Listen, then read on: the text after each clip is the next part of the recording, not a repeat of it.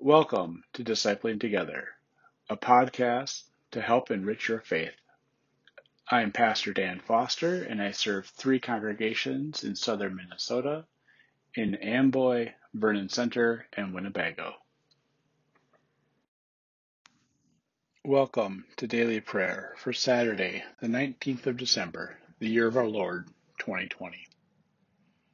Let us prepare our hearts and minds for prayer.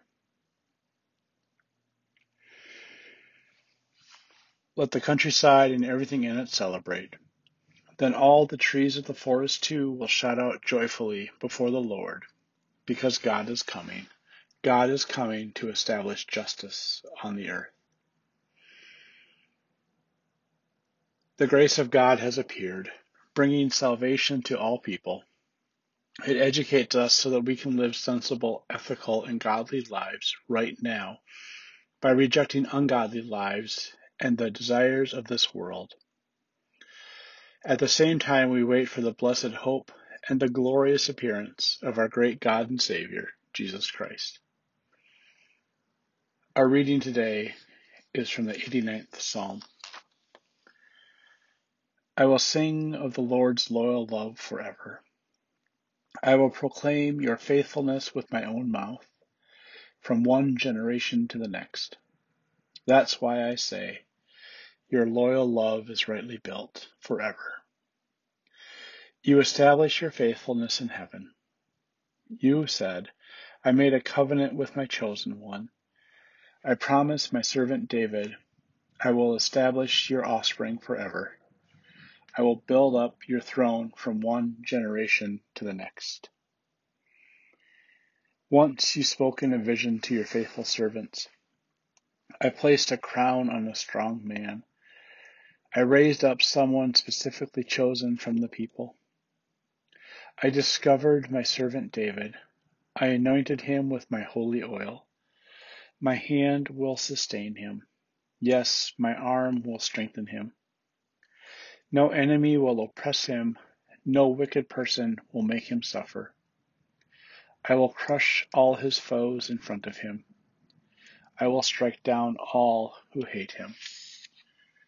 My faithfulness and my loyal love will be with him. He will be strengthened by my name. I will set his hand on the sea. I will set his strong hand on the rivers. He will cry out to me, you are my Father, my God, the rock of my salvation. Let us pray. Gracious God, we pray that we can call out to you that you are our rock and our salvation. Continue to show us this truth and this reality in our lives so that we may evermore and evermore and evermore come to you and recognize you as our rock. Amen. Now let us pray the prayer our Lord taught us. Our Father, who art in heaven, hallowed be thy name. Thy kingdom come, thy will be done, on earth as it is in heaven. Give us this day our daily bread, and forgive us our sin, as we forgive those who sin against us and lead us not into temptation, but deliver us from evil. For thine is the kingdom, and the power, and the glory forever. Amen.